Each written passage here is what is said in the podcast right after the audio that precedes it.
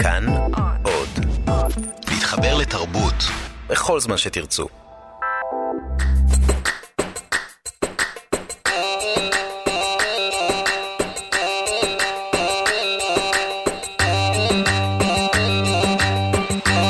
חתוכה וחסן.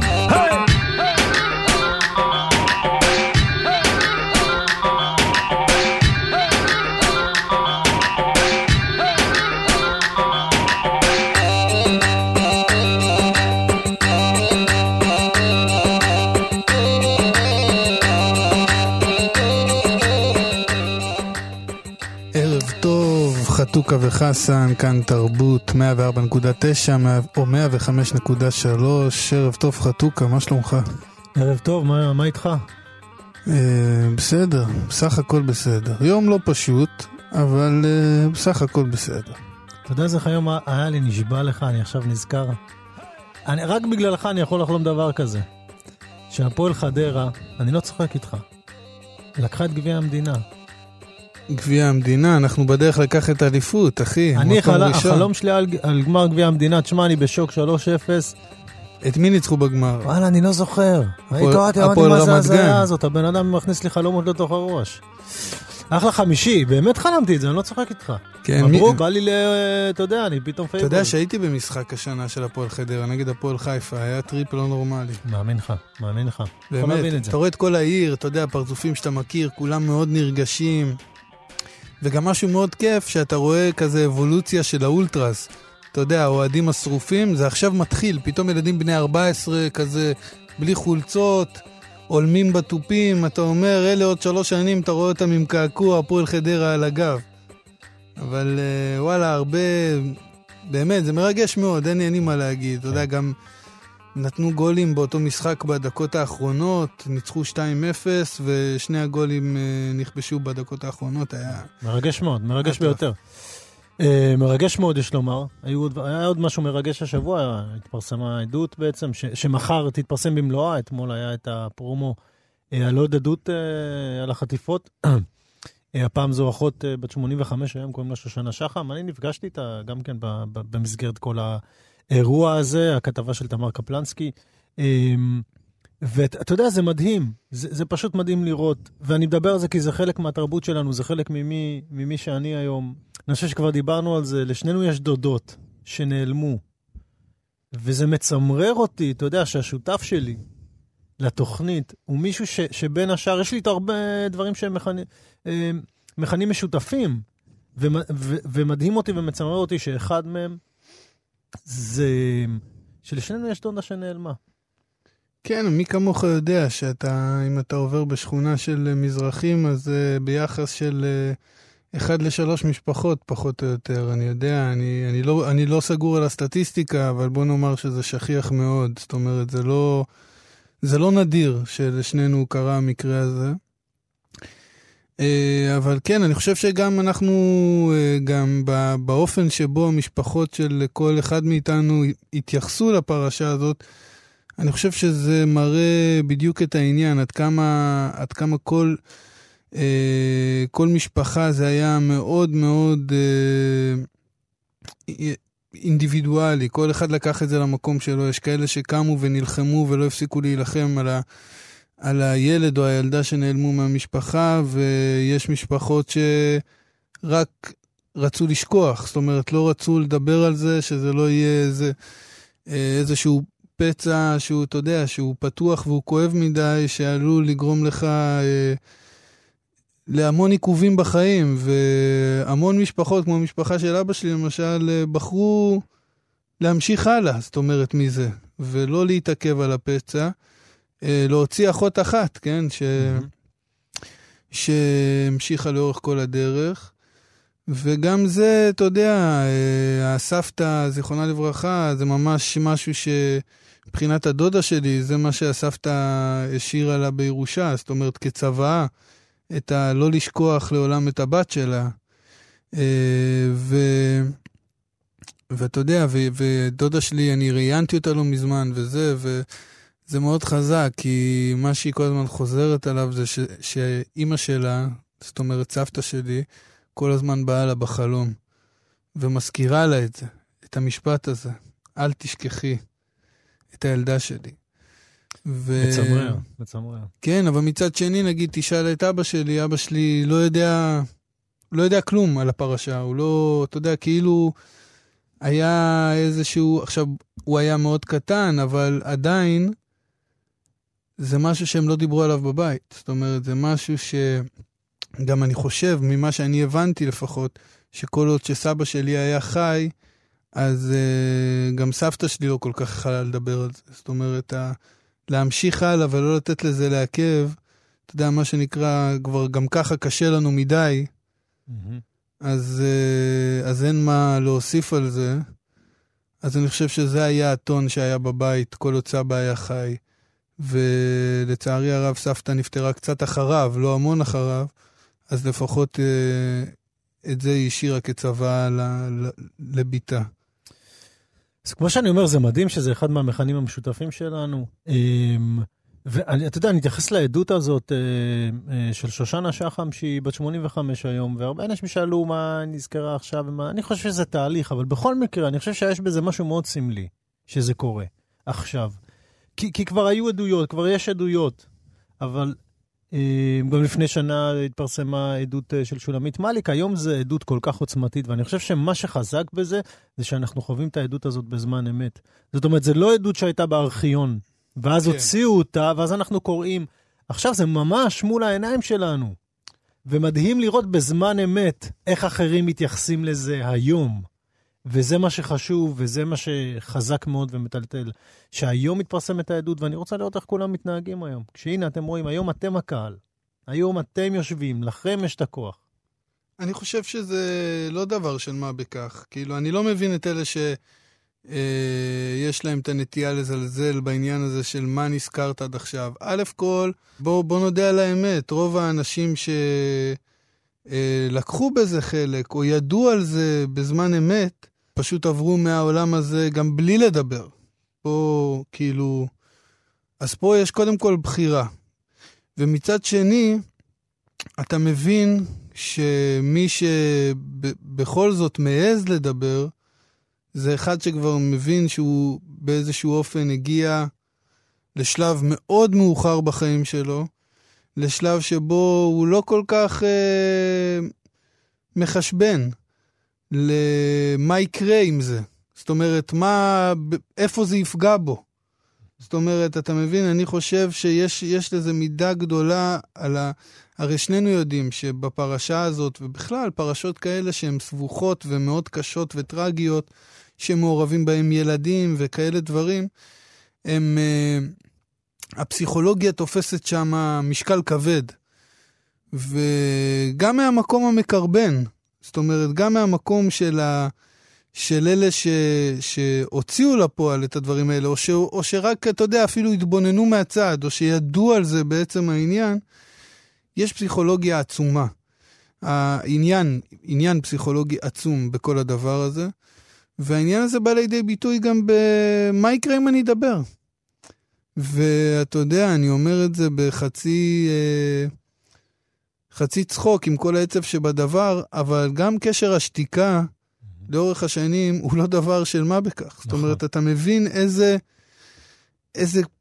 לא יודע, אתה יודע, איזה פחד, איזה שררה הייתה שמה, שממש הובילה לשתיקה כמעט חד משמעית. נכון. וכשאנחנו חווים את הוידועים מסוג אלה בזמן אמת, אז אני, לא רק שאני לא נוטה לזלזל בזה, אני חושב יש בזה משהו מאוד עוצמתי ומאוד חזק, וגם, אתה יודע, בן אדם שאומר, זהו, אתם כבר לא יכולים להפחיד אותי יותר. זאת אומרת, אני מעדיפה לעבור מהעולם הזה עם איזושהי התוודות, ולא ולא לשאת איתי את הדבר הזה, והעיקר לא לשלם את מחיר הפחד.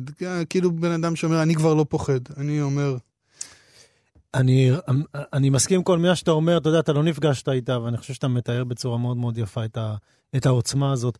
ואני חושב שהיא עשתה את זה, ואני מרגיש גם דרך הבנות שלה, שזה היה חשוב להם לעשות את זה ברמה המצפונית, ועד לפני כמה שנים לא הייתה לזה לגיטימציה, אבל מהרגע שיש לזה לגיטימציה, הם רק חיכו לעשות את זה, ואני רוצה להגיד לה תודה על זה, כי חשוב שהקשר השתיקה הזה יישבר סוף סוף. אז באמת, עם כל הקושי הזה, אני חושב שבכל זאת זה משהו משמח, שעדות כל כך חד משמעית ועוצמתית הדהדה ככה. ידדה ככה, ותעדד מחר גם, אני מאמין, כשיתפרסם כל הרעיון עצמו. וטוב, אנחנו נמשיך לשאר נושאים. יאללה, בוא נקל קצת עם מוזיקה.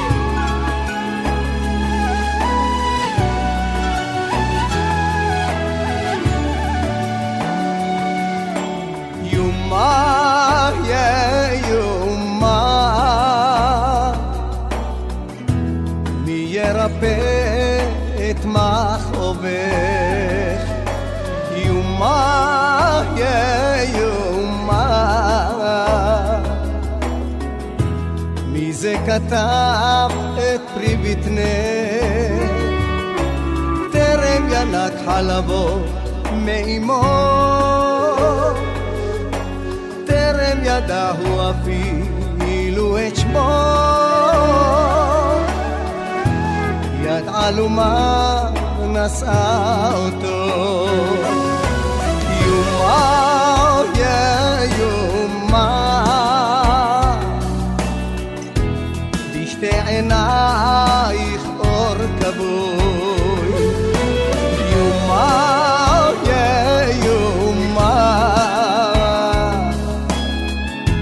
רב המסתר על הגלוי שקט סביב רק הלב לך אומר חלק ממך גר בבית אחר סוד גדול עליו סוגר והעולם עצם עיניו מי שידע נשך שפתיו כמו לא היה הוא נעלם כסלע קר קולו נדם את האמת נפשך ידעה ובלכתך נשרה דמעה מי זה יביא לך נחמה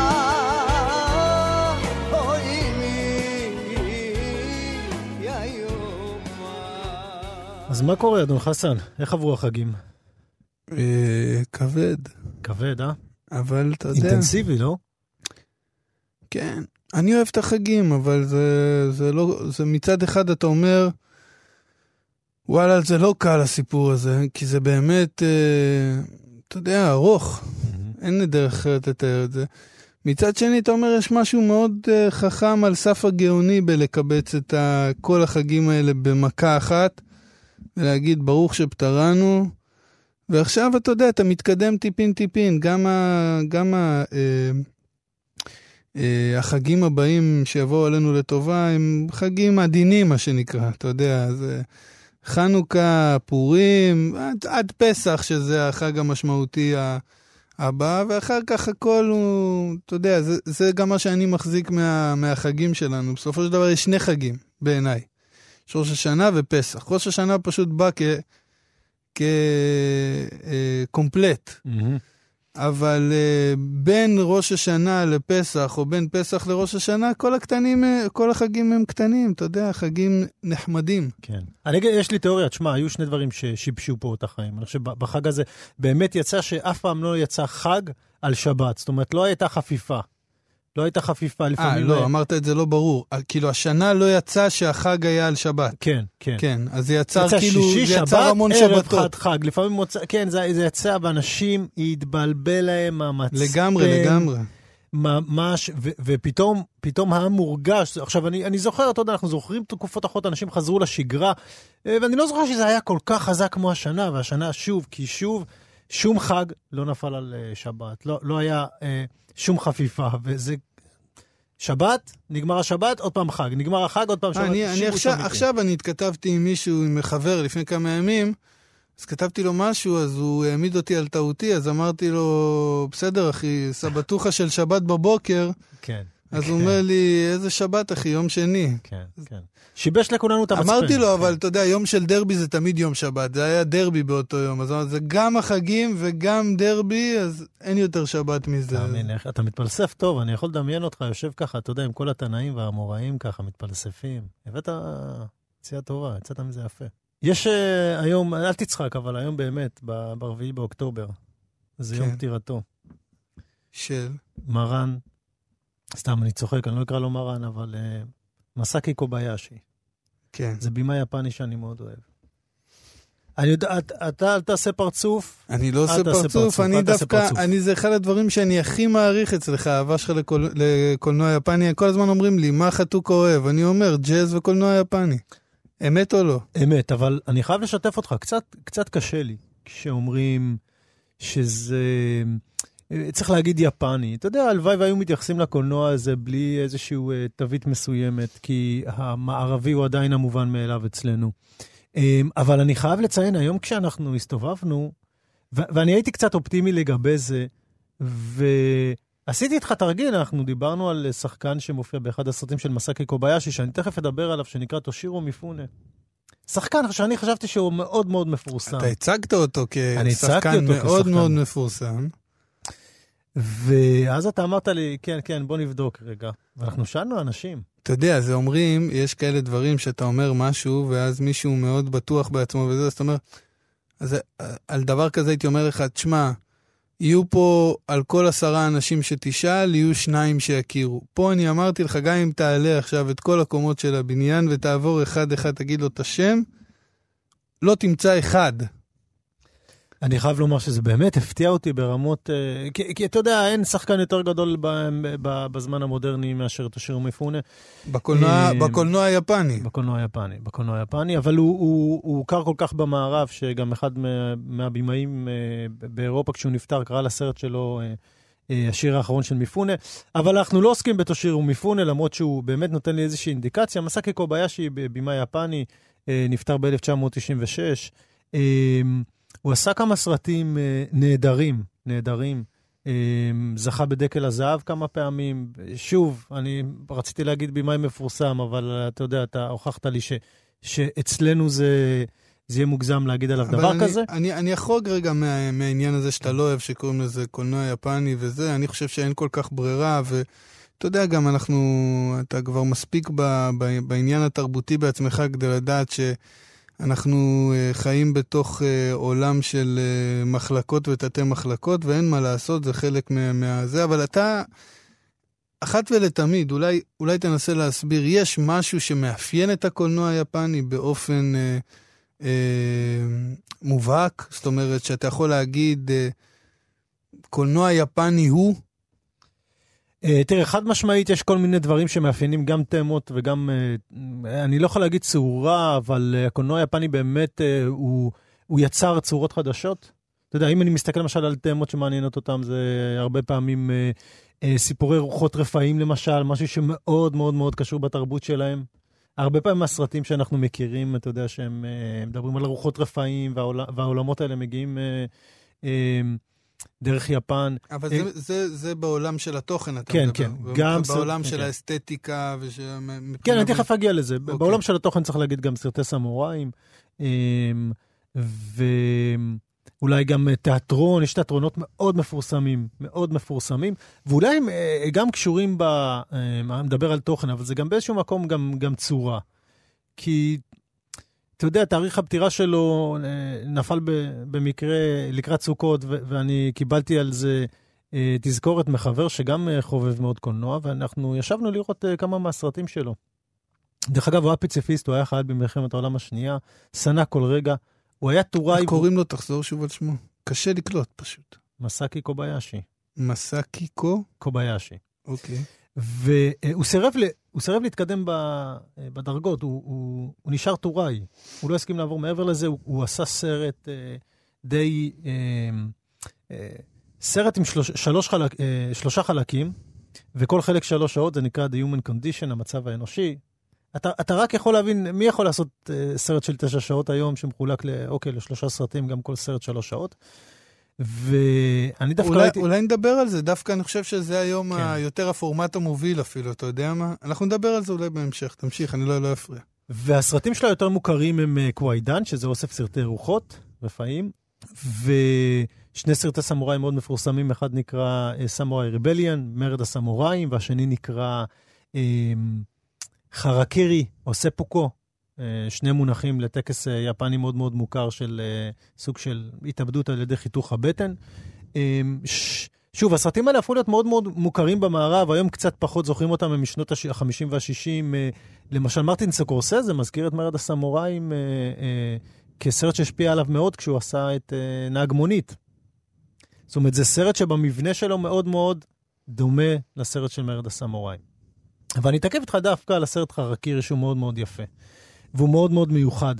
והסיפור שלו הוא מאוד מאוד מורכב, אבל פשוט. זה סמוראי שבתקופה מסוימת של הסמוראים אין כל כך הרבה עבודה. והם משתמשים בטריק, הם באים למקום מסוים, מאחוזות מפוארות, והם אומרים, תשמעו, אנחנו רוצים למות בכבוד, ובמקום למות ברעב, אנחנו רוצים לעשות בחצר שלכם טקס חרקירי. עם כל הטקס והכל. בדרך כלל זה מסתיים בזה שאומרים להם שם, אתם יודעים, קחו קצת כסף, רק תעשו לנו טובה, אנחנו לא בא לנו לראות בגדול טקסים של היום בצהריים. מה יש לנו עכשיו עם בטן פתוחה? כן, זה גם לא בא איכשהו בסדר היום שלנו, לא קרה אצלנו שום דבר, מגיע מישהו מבחוץ לעשות את הטקס בלי שום סדר יום כזה, זאת אומרת, לא קרה שום מעורם. והטריק הזה עובד, והרבה סמוראים עושים את זה, ואז יש להם קצת כסף לפחות לאיזה כמה ימים, אם לא יותר מזה. בעל אחוזה אחד, נמאס לו מזה. נמאס לו שעושים עליו סיבוב. נמאס לו שעושים את הסיבובים האלה. ויום אחד בא בחור צעיר, שיש לו אישה, ותינוקת שגובעת ברעב. ואז הוא אומר לו, אני רוצה לעשות פה את הטקס, תעשה לי טובה, אני לא רוצה למות ברעב וכו' וכו'. ואז הבעל אחוזה, הוא אומר לו, אתה יודע מה? תפדל, בוא. ואז הם מסדרים את כל החצר. יפה, יפה. אני לא אספר את העלילה בשביל לא לעשות ספוילרים, אבל מה שיפה, ברמה הצורנית... זה בסדר, שלומי. זה לא שזה עכשיו בקולנוע, ואנשים תהורס להם את חוויית הצפייה. אז בואו, אני אספר אתה יודע, זה להיכנס קצת לתוך המורכבות, הטקס החרקירי הוא מאוד מאוד מורכב, הוא חייב להיות בצורה מסוימת, כשהוא נעשה בכבוד, והרבה פעמים יש לו 2 חלקים, בזה שהלוחם... לוקח סכין וחותך את הבטן שלו, והחלק השני זה שמישהו מגיע עם חרב, ובעצם הוריד לו את הראש. שם ירחם. כן. זה נקרא הסקנד שלו, המשנה שלו. כן. ובמקביל יש 2 סיפורים על 2 לוחמים שהבעל אחוזה עושים להם את אותו טריק, אנחנו לא יודעים מה קורה עם הראשון, ובינתיים כבר מתחיל הסיפור של השני. שגם הבעל אחוזה... שזה בעצם 2 סיפורים שקורים באותו זמן? אחד אחרי השני, כשאנחנו מתקדמים עם השני דווקא ולא עם הראשון. אוקיי. וכשהלוחם השני מגיע ובעל אחוזה אומר לו, תפדל, מכינים את הכל, כולם יושבים, כל הסחירים של בעל האחוזה, זה טקס שהוא אמנם, הוא מנסה להפיל אותו בפח, אבל מצד שני הוא גם מחויב לכל הכללים האלה, והוא צריך לשבת ולצפות בזה יחד עם כל העובדים שלו. ואז הלוחם אומר לו, תקשיב, אני רוצה שהסקנד שלי, האיש יעוף לי את הראש, יהיה הלוחם המעולל מספר 1 שלך. משהו כזה, אני מקצר את זה קצת. זה בעצם The Last Wish או משהו כזה. בדיוק, והוא גם אמור לענות לבקשה שלו, כי זה בכל זאת טקס מחייב, עם כללים מחייבים, וזה גם כבוד שאתה מבקש מלוחם, שהוא מאוד מעולל, לבוא ולהשתתף בטקס. ואז קורה משהו מעניין, כי כשבעל האחוזה הולך לקרוא הלוחם המעולל הזה, חוזר השליח ואומר לו, אתה שומע? הוא לא הרגיש טוב, הוא אמר שהוא לא מגיע היום. וזה קצת מוזר, זה קצת מוזר, אבל אוקיי, הוא לא מרגיש טוב. הסמוראי, לוחם מעולל, מספר אחד לא מגיע לעבודה כי הוא לא מרגיש טוב. זה מתחיל להיות מוזר, אפשר לומר. אז הוא אומר לו, ללוחם, תקשיב, אין מה לעשות, הוא לא מרגיש טוב. והלוחם אומר לו, אתה יודע מה? בסדר, נו, אז תביא, איך קוראים לו? אני לא זוכר את השמות, הלוחם מספר 2 שלך באחוזה. אומר לו, אין בעיה, תקראו לו לוחם מספר 2. הולכים וחוזרים, אומרים לו, גם הוא לא מרגיש טוב. הוא הביא פתק שהוא לא בא היום לעבודה. ואז כבר משהו מתחיל לצרום. משהו מתחיל לצרום. אותו דבר קורה עם הלוחם השלישי, וברגע הזה אתה מבין שמשהו לא קשיר או לא תקין קורה שם. זה סרט מרהיב מהרבה בחינות, כי חלק גדול ממנו מתרחש בישיבה. זאת אומרת, כל הסיפור הזה מתרחש שכולם שם יושבים, ומדברים לפעמים אחד עם השני. ואני שאלתי את עצמי, האם אני יכול לראות סרטים כאלה היום? יכול מבחינת כאילו אם עדיין גם אני באופן אישי, כמה זה קל לי לראות סרטים כאלה, והאם בכלל נעשים עם סרטים כאלה? כי אני מרגיש שבאמת זה כבר בלתי אפשרי לראות סרט, אם כל שנייה אין לך משהו שמעורר אותך באופן אמוציונלי או באופן של חושים מאוד מאוד מאוד חזק. ושם זה סבלנות, זה תיאטרון, זה תסריט. אני חושב שהעניין הזה הוא בעצם, מה שאתה מדבר עליו עכשיו, הוא בעצם שקף את המצב של הקולנוע היום. כי יש נטייה לחשוב על הקולנוע, וגם, אתה יודע, גם בצדק מסוים. דווקא מההיבטים הטכניים והאסתטיקה והוויז'ואל, אבל בתכלס קולנוע בסופו של דבר הוא מספר סיפור. בהקשר הזה שמה שאתה אמרת קודם על סרט שבין 9 שעות שחולק ל3 חלקים, והאם עושים היום סרטים כאלה, אז אני חושב שדווקא היום אנחנו נמצאים בעידן שבעיקר עושים סרטים כאלה, ואני אסביר. פשוט היום קוראים להם סדרות. היום הדרמה, הסיפור עצמו, אנחנו כבר מורגלים לכך שאנחנו לא יכולים לקבל את הדרמה בשעה וחצי, שעתיים, מרוכזות ומתומצתות. אנחנו מורגלים לדרמה שמתארכת על פני 10 שעות לפחות. וזה לא העניין הזה של לשבת ולצפות בשעתיים רצוף בסיפור. בדיוק ההפך, אתה יודע, היום אתה תמצא רוב האנשים שצופים בסדרות, מצפו ב3-4 פרקים ברצף של אותה סדרה, כל פרק שעה. יש כאלה גם שיכולים לשבת על בינג' של עונה שלמה עכשיו ולצפות 10 שעות ברצף. זאת אומרת, זה לא העניין שלה לשבת מול המסך מספר שעות, אלא לקחת את הסיפור שאנחנו התרגלנו שהוא מסופר לנו בשעה וחצי, הדרמה הזאת, ולמרוח אותה על פני 10 שעות. וכשאתה מורח אותה על פני 10 שעות, אתה מוסיף מן הסתם דרמה מלאכותית, ומן הסתם הדרמה היא לא מעודקת ולא מדויקת. ומהבחינה הזאת אני חייב להגיד שאני ראיתי סרט עכשיו, ממש לפני כמה ימים, שמאוד מזכיר את מה שאתה מתאר.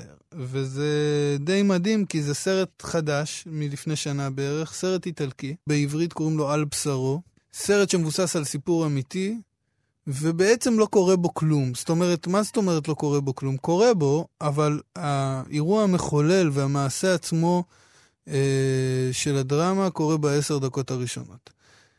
אחרי 10 דקות הראשונות בעצם אתה עובר את תהליך עם הגיבור שלך, שהוא פחות או יותר אותו תהליך. אני אנסה להסביר. מדובר בנער צעיר מרומא שעובד עם אבא שלו בתור מודד בבניין, וכעבודה צדדית, מה שנקרא, מוכר סמים, דילר. והמשטרה תופסת אותו איזה יום באוטו, מוכר לאיזה מישהו, מוציאים אותו מהאוטו, עושים עליו חיפוש, מוציאים עליו 10 גרם, אצבע כזאת של 10 גרם, ו2 גרם קוק. כשהשוטרים עוצרים אותו, עוצרת לידם ניידת, עם 2 שוטרים לבושים באזרחית, שבדיוק סיימו את המשמרת שלהם, ומחליטים להצטרף לחגיגה, מה שנקרא במרכאות. בדרך בין הזירה, זאת אומרת איפה שנעצר הבחור הצעיר הזה, ועד לתחנת המעצר, 2 השוטרים שהצטרפו, האלה של לובשים אזרחי, פשוט פוצצו אותו במכות. אבל פוצצו, חילאו אותו, מה שנקרא.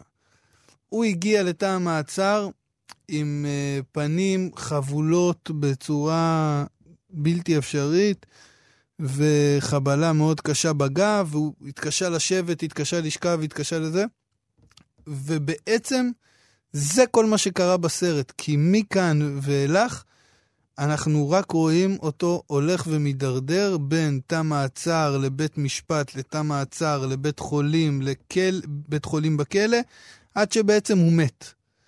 והסובלנות הזאת שאתה מדבר עליה, על סרט שקורה בישיבה, כאן אנחנו רואים סרט שקורה בקסיסה.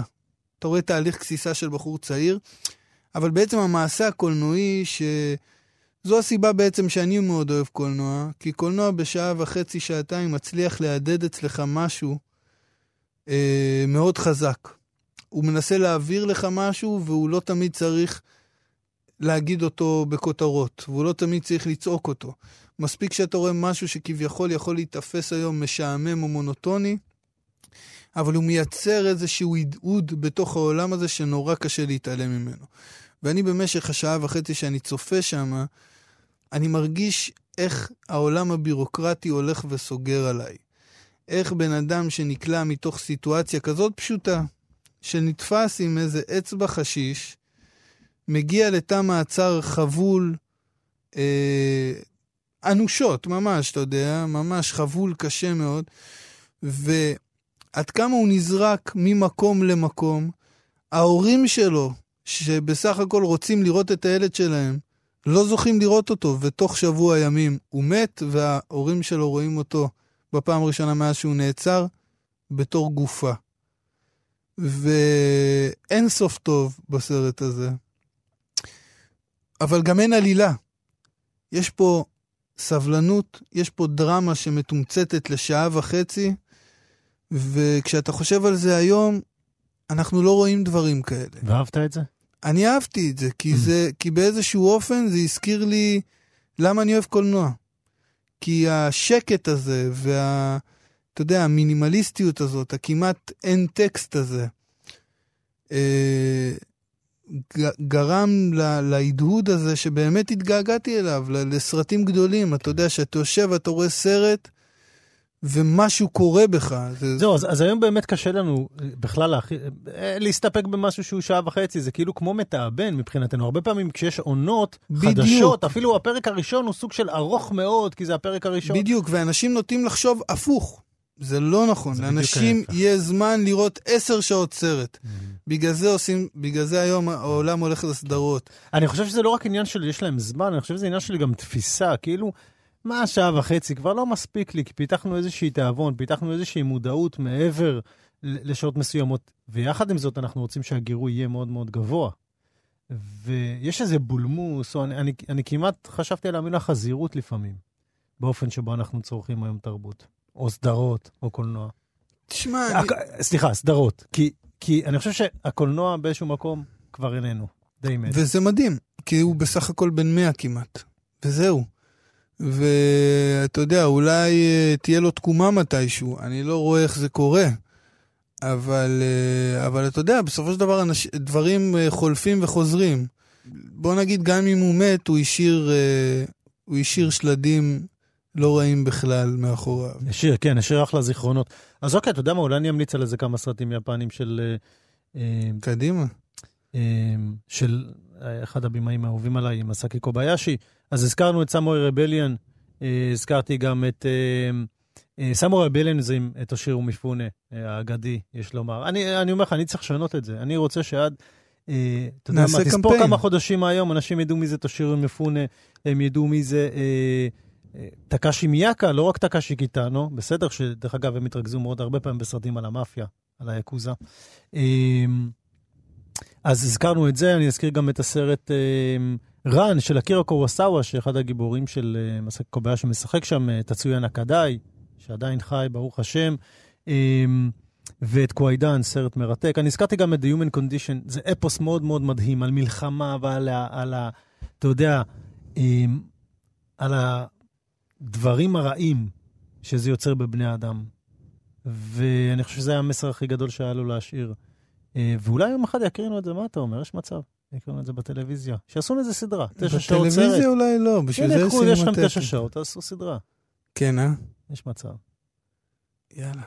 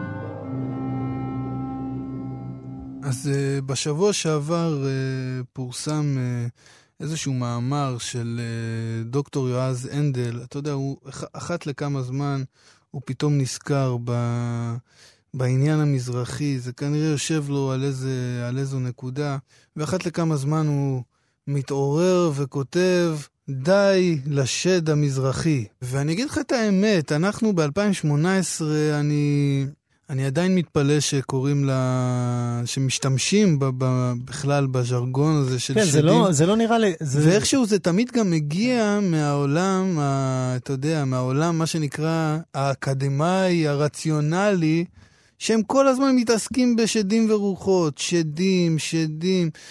אז אני אגיד לך את האמת, אני לא יודע עד כמה אני רוצה לקחת את זה ברצינות. את הדברים שהוא כתב, אבל אני לא יודע, אני כל הזמן, זה גם מצחיק, זה גם קצת מעיד עליי, אני כל הזמן מרגיש צורך מחדש, לחזור ולהגיד את הדבר המאוד ברור לי לפחות, ואני לא מבין איך הוא לא ברור לכולם. אתה יודע, התמה המרכזית של הזה שלו, אני אקח ציטוט שהוא אומר, השד העדתי צריך למות, לא פחות. הפלסטינים המציאו מעמד פליט שעובר מדור לדור, היהודים המציאו שיוך עדתי. אין קשר בין המגרב למושג מזרח, בין התרבות בפרס לתרבות בתימן, בין יוצאי אתיופיה לסמכתת. ואני אומר, בחיית אנדל. כמה טוב שבאת להסביר לנו שאין קשר בין תרבות פרס לבין תרבות אתיופיה. וזה מה שנקרא בפשטות, הרצחת וגם ירשת. אנחנו כל פעם, אני לפחות, נדהם לגלות שכל מיני חכמולוגים כאלה, דוקטורים כאלה, באים להסביר לי בצורה לוגית את ההקשר או את ההי-הקשר בין התרבויות השונות שהתקבצו ונקראו המזרחים בישראל. הרי בסופו של דבר, הסבים והסבתות של אותו הנדל ושל, אתה יודע, של אלה של מייסדי המדינה, מה שנקרא, הם אלה שהפכו את התימני ואת המרוקאי לאותו אחד. אותם לא עניין אם התרבות שלהם קשורה זה לזה.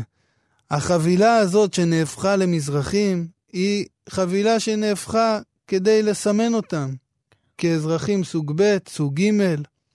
ועכשיו, באים לנו הנכדים והנינים ואומרים לנו, אין קשר לוגי.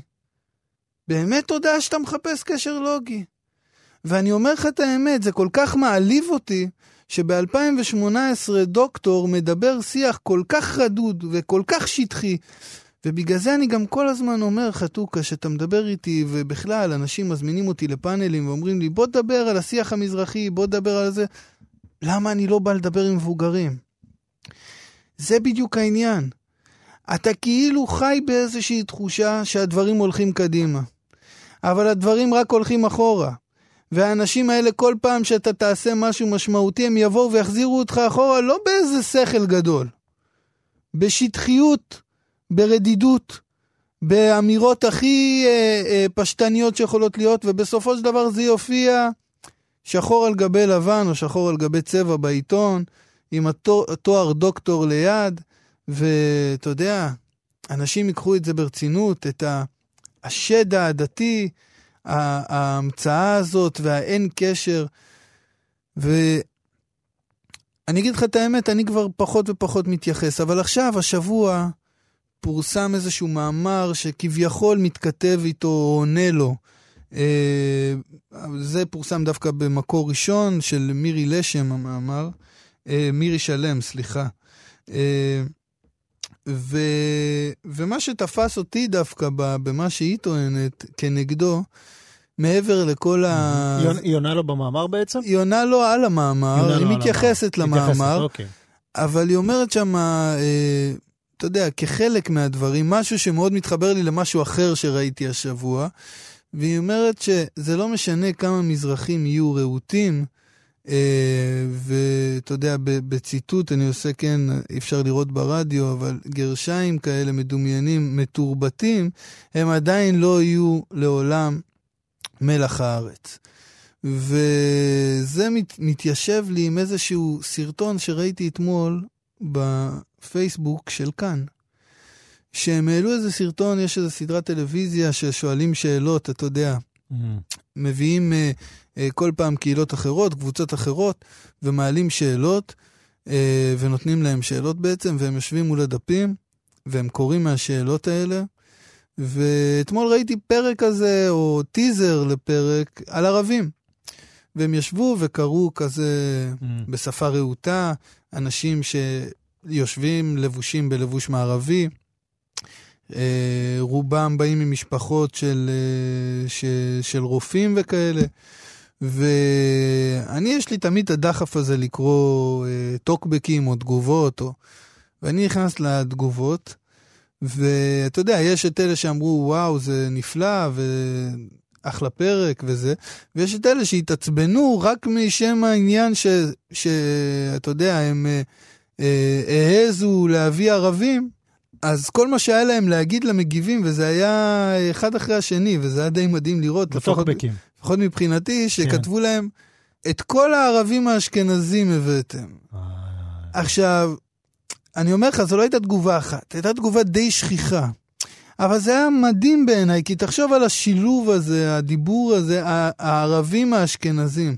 זאת אומרת, ברגע שהערבי יושב מולם, והוא ראות, והוא לבוש מודרני מערבי, ולא כמו שהערבי נראה להם בדמיון עם איזה כפיה או חיג'אב, אז הוא אוטומטי הופך לאשכנזי, וזה מאוד דומה למה שעושים לנו. אתה יודע, שומעים אותך, אתה אוהב ג'אז, אתה אשכנזי. קולנוע יפני, אפרופו קולנוע יפני, השתכנסת.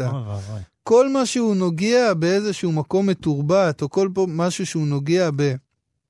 אתה יודע, אני נגיד באו אליי בטענות, כשהתחלתי ללמד באוניברסיטה, אז כתבו שהשתכנסתי, כי האוניברסיטה הרי... זה ידוע. בכל אופן, אני לא יודע, אותי עם מה התגובה הזאת של הבאתם את כל הערבים האשכנזים. טוב, תשמע, קודם כל זה מדהים, שאתה יכול להשתכנז כמעט מכל מקום על הגלובוס, אתה יודע. אתה רק צריך להיות איש תרבות וזהו, ועשית את זה. טוב, בוא נשמע איזה משהו משוכנז יחסית.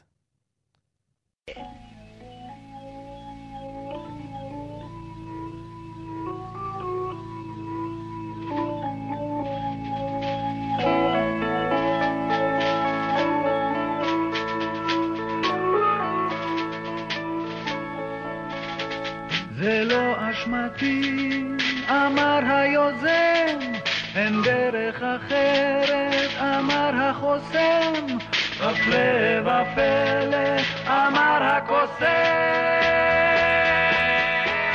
I'll never forget you, אמר הקוסם.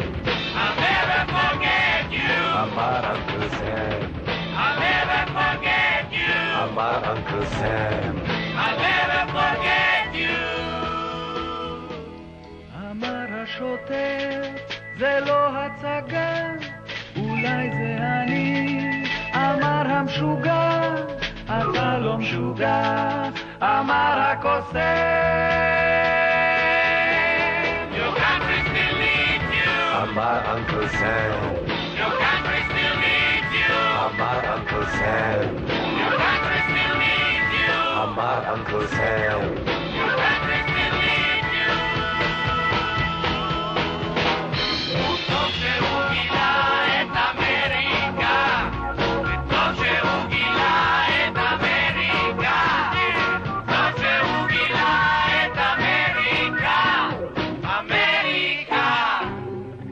אתה יודע מה זה מזכיר לי? מה שאמרת קודם, אני התארחתי אצל גואל פינטו בסוכה, בתוכנית שבוע שעבר, ויצא לנו לדבר על משהו מאוד מאוד מעניין, ואני חושב שהוא תפס הרבה אנשים לא מוכנים, אפרופו מה זה נחשב תרבות או מה לא, ונרטיבים, ודיברתי איתו, אתה בטח יודע על הרעיון של יורם גאון שהתפרסם, ומה שהיה הכי מעניין ברעיון הזה, זה הניסיון שלו בעצם להחזיר לתודעה לא רק את אבא שלו, דוד משה גאון, אלא גם את הספר שלו, ואבא שלו סקר המון אינטלקטואלים וציונים שהגיעו מארצות מרוקו ומספרד. זה מה שנקרא היישוב הישן. כן, ואתה יודע, מדובר ברשימה כל כך מדהימה של אנשים. אני חוזר על זה שוב, כי זה מאוד מאוד חשוב בעיניי, וזה גם מתקשר למה שאמרת, הוא הזכיר את חיים אמזלג, את ניסים בחר, אברהם אלברט אנטאבי, משה שלוש, אהרון שלוש. אתה יודע, זה באמת רשימה מדהימה של אנשים שעשו פה המון. עשו פה המון לפיתוח הארץ. זה דברים שאני מתעסק איתם, ואני קורא את החומרים האלה כבר כמה שנים. זה משהו מאוד מסקרן אותי, כי בעצם גם זו התפיסה שלי לגבי השייכות שלי למקום הזה, השורש למקום הזה, הדריסת רגל, כי הדריסת רגל הזאת היא מאוד מאוד משמעותית. זאת אומרת, המחיקה התחילה כבר כאן. צריך להבין את זה. המחיקה לא התחילה ב-48 מבחינת ההיסטוריה המזרחית בארץ ישראל. המחיקה התחילה הרבה קודם. אנחנו כשלמדנו בבית ספר, היישוב הישן, מה שנקרא, קיבל חצי עמוד. כן. זאת אומרת, כמעט ולא למדנו עליו. אנחנו לא יודעים על זה כלום. מבחינתנו היה פה רק ביצות וחולרה. ולא רק זה, גם אנחנו לא היינו. זאת אומרת שאם אני מסתכל על ההיסטוריה שלי כילד, מה אני חשבתי? מתי אני נבראתי פה בארץ ישראל? 1949. לגמרי. עכשיו, אני, הזיכרון שלי, שנים ארוכות, זאת הייתה התחלה, פה אני נולדתי ב-1949, אני רק אחר כך אחרי שנים למדתי שהתימנים כל הזמן ניסו לעלות לארץ, עוד ברגל, אגב, עוד טרם הציונות. אגב, כן. בואו נדייק ונאמר שהיו פה גם אשכנזים. כן. האשכנזים שהיו כאן בארץ, הם היו ברובם המכריע החרדים. המזרחים שהיו כאן בארץ, להוציא אולי את התימנים שהגיעו דתיים אדוקים נקרא לזה, אתה יודע, עיראקים, מרוקאים, לובים, הם הגיעו כאנשי עסקים, הם לא היו חילונים, כי הם לא ידעו מה זה, לא היה חילוני, היה מאמין יותר או מאמין פחות, דתי אדוק יותר או פחות, אבל הם היו אנשי עסקים, הם היו, אתה יודע, אנשי מפתח כמעט בכל מקום שתתחפש, בצפת, בטבריה. זהו, זה מה שאני בא להגיד. אתה דיברת קודם כל על זה שאומר מזרחים, אבל העיוות האחר היה למחוק את ההיסטוריה, את הרצף ההיסטורי של הקהילה שאני בא ממנה. יש לה רצף, היא לא נולדה ב-1949, ולפני זה היא הייתה בתימן וזהו. היה לה רצף רוחני, קשר גשמי לארץ ישראל כל הזמן, והחוט הזה, ניתקו אותו בצורה מאוד מאוד ברוטלית, וסיפרו לנו סיפור מסוים, והיום אנחנו צריכים לעשות, כמו שאמר יורם גאון, שהוא רוצה לעשות את התיקון הזה בגלל נגיעה אישית משמעותית מאוד, מדובר באבא שלו, כתב את החיבור ואת הספר הזה, אבל עבורנו זה משמעותי מבחינה קהילתית, מבחינה אישית, מבחינה רוחנית, מבחינה דתית, ומבחינה היסטורית, סיפרו לנו סיפור אחר, וקראו לנו בשם אחר. אתה יודע איפה, אני רואה את זה בא לידי ביטוי. בזה שאנחנו היום רואים ביטויים, הולכים וגדלים לכל עניין הלאומנות פה בארץ. זאת אומרת, הנרטיב הציוני שסיפרו לנו עד כה, בגלל שהוא משולל, את מה שקרה כאן קודם בעצם, ואת היישוב הישן, והיישוב הישן כמעט ולא מופיע בו, לפחות אני מדבר על הנרטיב של המיינסטרים, של בית הספר, אתה יודע, של איך שמחנכים אותנו, כי בוא נגיד באקדמיה יודעים על מה היה פה קודם, אבל מהמקום הזה מבינים שאנחנו יושבים באיזשהו אופן על קרי תרנגולת, שההחלטה באום היא בעצם דבר רופף. היא לא דבר שהוא איתן, זה לא משהו שהוא כמו דריסת רגל של 2000 שנה, אתה מבין? זה לא הנצח, לא שמה הנצח. לא, והיום מבינים את זה יותר מתמיד, שהחליטו עליך ככה לפני 70 שנה, קיבלו החלטה מסוימת באום, יכול להיות שבעוד 30 שנה יקומו אנשים אחרים שיגידו, אוקיי, קיבלנו החלטה, עכשיו אנחנו מקבלים החלטה אחרת. עברו 100 שנה. החלטות התוקף שלהם הוא, אתה יודע... זה יותר ההתאחדות לכדורגל מאשר... הוא פגיע. כן. ובעניין הזה, בגלל זה לי מאוד חשוב להגיד לחזור ולעסוק בנושאים האלה, כי באמת אני אומר לך, אני לא חושב שהייתי חי במדינה הזאת, אם הייתי יוצא מנקודת הנחה, שהחיבור שלי אליה, והסורס שלי, השורש שלי, הוא נטוע בהחלטה של אמפיריאליזם של המאה ה-19. בהחלטת האום. זאת אומרת, אם זה לא היה משהו הרבה יותר עמוק מזה, כן, מה שאנחנו היום ברוב... טיפשותנו קוראים לזה משיחיים, או אתה יודע, כי היום זה נהיה כל כך מעוות, שאם אתה מסתכל על ההיסטוריה כפי שהיא הייתה, אתה הופך להיות משיחי, אתה מבין? זה הופך להיות כגנאי. אני בן לקהילה משיחית לחלוטין, חד משמעית. לא, אני אומר, היום זה הפך להיות כגנאי, אומרים לך, מה, אתה משיחי? אם אתה רוצה להסתכל על ההיסטוריה כפי שהיא הייתה, ולא לרחוב על משהו חדש שהומצא, וכרגע מתנדנד ולא נראה משהו, ואנחנו כל פעם מוסיפים עוד נדבך ועוד נדבך לבמת הלאומנות, אז כן, תקרא לי משיחי, אין לי בעיה. יאללה, לא. אין לי בעיה עם המשיח בכלל. אני מקווה שיבוא אפילו. כמה שאתה אומר. כן? אתה סומך על זה שיבוא? כאילו, אתה בסדר עם זה? אני מה זה בסדר עם זה? לחלוטין, כן, כן. יש משיח פרטי ויש משיח לכל עם ישראל, בטח. כן. וגם. אני פשוט אומר, משיח, כל הרעיון שלו, זה שהוא לא אמור לבוא. שאתה אמור לחכות לו.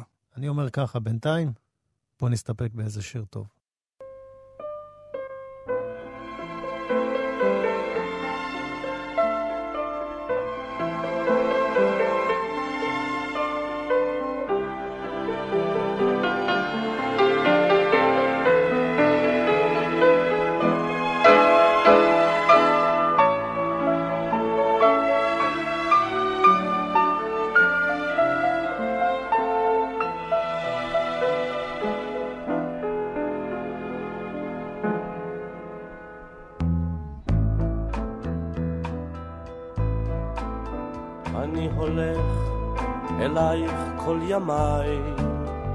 אני הולך אלייך מסונבר, האבנים פוצעות את כפותיי, אבל אני איני מרגיש דבר. אני חוזר מארץ לא זרועה, מושיט ידי ללטוף את שערך, הנני כאן אך כמו יונה פצועה, אני נופל תמיד מול שערך. הנני כאן כמו ציפורים חגות, הנני כאן מביט מן הגגות, הנני כאן כמו אבן בגדר, כמו סלע, כמו באר. אני האיש אשר תמיד חוזר.